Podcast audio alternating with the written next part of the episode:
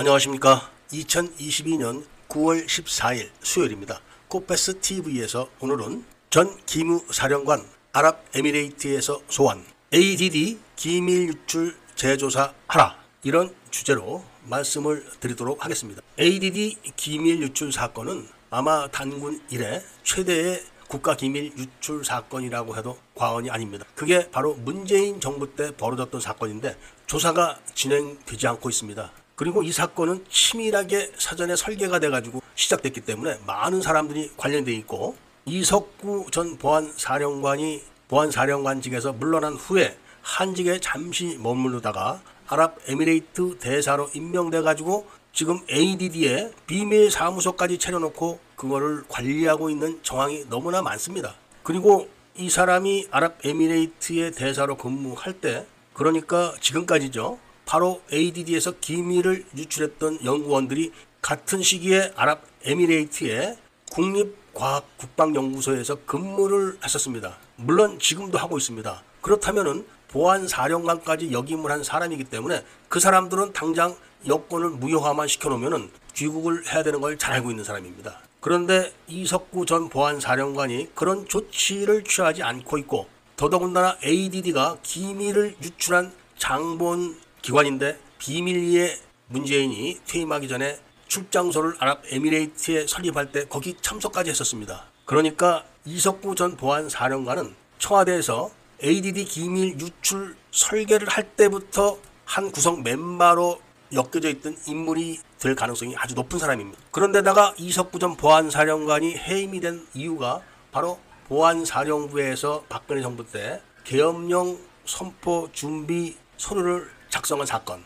그 사건을 송영무한테 보고를 했는데 송영무가 대통령에게 보고를 하지 않았다. 이런 이유를 들어서 하극상에 대한 논란을 불러일으켜 가지고 바로 이석구를 잘랐습니다. 거의 대부분이 하극상으로 인해 가지고 잘리게 되면은 군복을 벗는 겁니다. 그런데 이석구는 군복을 벗기지 않고 외직으로 잠시 돌리다가 아랍에미레이트의 대사로 임명한 겁니다. 이 사건을 눈여겨본 사람이 있다면 바로 아랍에미레이트에서 근무하고 있는 기술 절취 연구원들이 아랍에미레이트로 바로 가지 않고 다른 협력업체 같은데 취업을 잠시 했다가 출국을 한 이후 아랍에미레이트로 숨어 갔듯이 바로 이석구가 그런 겁니다. 바로 군복을 벗기지 않고 한직으로 잠시 돌려서 경력 세탁을 한 거죠. 그리고 바로 아랍에미레이트 대사로 임명한 게 똑같은 배경입니다. 보안사령관 출신이 아랍에미레이트에 가서 할 일이 뭐가 있겠습니까? 당시 외무부에서는 방산 무기 수출을 관리하기 위해서는 이석구가 적입니다. 이런 이유를 들어서 대사로 임명을 한 것이지만 그런 경력을 가진 군 출신들이 한둘입니까? 바로 이석구가 아랍에미레이트에 넘긴 ADD의 기밀을 관리하는 데 적임자다. 이런 겁니다. 지금 윤석열 정부는 이석구 전 보안사령관을 계엄령 문건 보고 사건으로 조사를 하기 위해서 소환을 한다고 발표를 했지만 사실은 그런 것보다는 바로 ADD 기밀 유출 사건을 조사를 하는 게 맞습니다. 왜냐하면 이석구 보안사령관과 그 상관인 송영무 국방부 장관이 바로 아랍에미레이트를 들락날락거렸던 얼굴 마담이었기 때문에 그런 겁니다. 그러니까 한쪽으로는 기밀 유출을 설계를 하고 한쪽으로는 아랍에미레이트를 왔다 갔다 하게 만든 그런 공작에 바로 송영무가 얼굴 마담으로 왔다 갔다 한 겁니다. 그러면서 문재인이 이석구 보안사령관의 언동, 행동을 문제 삼아서 잘라버릴 때 바로 기무사를 해체해버린 겁니다. 그러면서 새로운 명칭으로 군사안보지원사령부라고 이름을 붙였지만 그 자세한 내막을 모르지만 분명히 무슨 곡절이 있는 것은 틀림이 없습니다. 그리고 국방장관이었던 송영무도 국방 분야에서 여러 가지 이적스러운 행동을 했지만 가장 대표적인 게 바로 5.18 헬기 사격 사과 사건입니다. 그러니까 5.18 때 군용 헬기가 전일 빌딩에다가 기총소사를 했다. 사과한다. 이렇게 확실하게 군대가 헬기 사격에 대해서 사과를 한 장본인입니다. 그런데 당시 헬기 작전에 참가했던 모든 조종사들은 사격을 한 적이 없다. 이렇게 부인을 하고 있음에도 실탄을 장착을 하고 출격을 했기 때문에 사격을 할 의도가 있었던 것이라 사격을 한 거나 다름없다. 이런 식으로 사과를 했는데 그렇다면은 대북 경계 임무를 수행하는 공군 전투기 조종사들은 모두 다 무장을 장착하고 임무를 수행하니까 북한에 폭격을 한 거나 다름이 없다는 말과 똑같은 겁니다. 건물에 헬기에서 기총 사격을 한 유일한 사례가 아마도 3호 주올리호 사건입니다.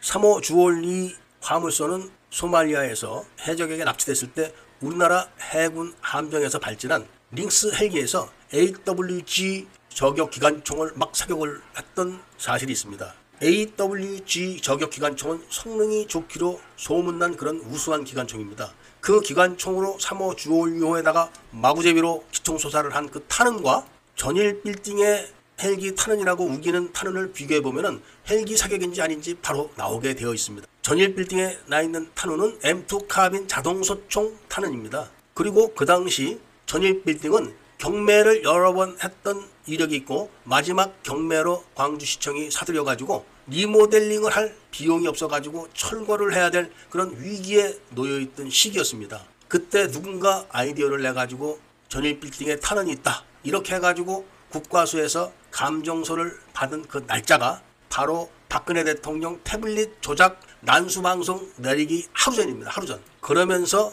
문재인이 광주를 통상적으로 방문할 때는 모두 망월동 묘지를 가는 게 일반적인데 문재인은 전일 빌딩을 방문해서 탄원을 가리키면서 내가 특전사인데 저거 딱 보니까 헬기 사격 맞아. 이거 다시 확실하게 조사해 주겠어. 이렇게 약속을 해버립니다. 특전사에서 쫄병이 헬기 기총 사격하는 거 구경이나 합니까? 그렇게 해서 500억을 지원해줘 가지고 전일 빌딩을 리모델링을 하게 만들어주고 몰표를 받은 겁니다. 공개적인 유튜브 방송에서 이런 이야기를 자신있게 할 수 있는 것은 모든 관련 자료를 다 갖고 있기 때문에 그런 겁니다. 그리고 5.18 때 시민군이었던 사람들이 전일 빌딩에다가 칼빈으로 막 사격을 했다. 이런 자술서들도 많이 있습니다. 그리고 27일 날 도청 수복 작전을 할 때 그때 도청 인근에 숨어서 실시간으로 수기로 작전 상황을 매분 단위로 손으로 기록한 기록도 제가 갖고 있는데 헬기가 출동한 사실은 딱 아침에 한 번 있었습니다. 탄은과 탄도 분석을 해봐도 M2 카빈 소총이지 M60 기총 사격이 절대로 아닙니다. 그런데도 문재인의 지시로 송영문한 자가 바로 국군의 명예를 걸고 전일 빌딩에다가 헬기 사격을 했다고 사과를 한 그런 행위를 했던 사람입니다. 이런 거를 종합해서 본다면은 문재인 정부 초기 때부터 아랍에미레이트와 말이 많았고 그런 문제를 수습하기 위해서 아랍에미레이트가 원하는 군사 기술을 전부 다 넘겨주기 위해서 누군가 설계를 했고 그 설계에 동원되는 등장 인물들이 바로 이석구 전 보안사령관과 송영무 국방부 장관이 그 중에 유력한 사람들이다. 확실한 사람들이. 그래서 이번에 윤석열 정부가 이석구 전 보안사령관, 즉 현 아랍에미레이트 대사를 소환을 한다고 하니까 이번 기회에 쓰잘데없는 계엄령 문건 이런 거를 조사할 게 아니라 바로 단군 이래 최대의 국가 기밀 유출 사건인 ADD 기밀 자료 유출 사건을 다시 조사를 해야 한다고 강력하게 촉구를 하는 겁니다, 제가. 그런데 문제는 바로 그 문재인이 국정원에 남아있던 군사정보 주권마저도 중국으로 넘겼기 때문에 군사정보 유출에 대한 수사할 수 있는 권한이 우리나라에 없는 것입니다. 그렇기 때문에 어떤 기술 유출 사건도 지금 수사가 종결되지 못하고 있는 겁니다. 수사를 시작을 하지만 종결을 못한다는 것은 바로 수사 종결에 대한 권한이 대한민국에 없다는 것을 의미하는 겁니다. 그러니까 국정원은 정치정보 주권도 중국 정보부에 1999년도에 넘겼고 그리고 이번에 문재인이 바로 군사정보 주권까지도 넘겼기 때문에 국정원은 아무것도 할 수 있는 일이 대한민국에서는 없는 겁니다.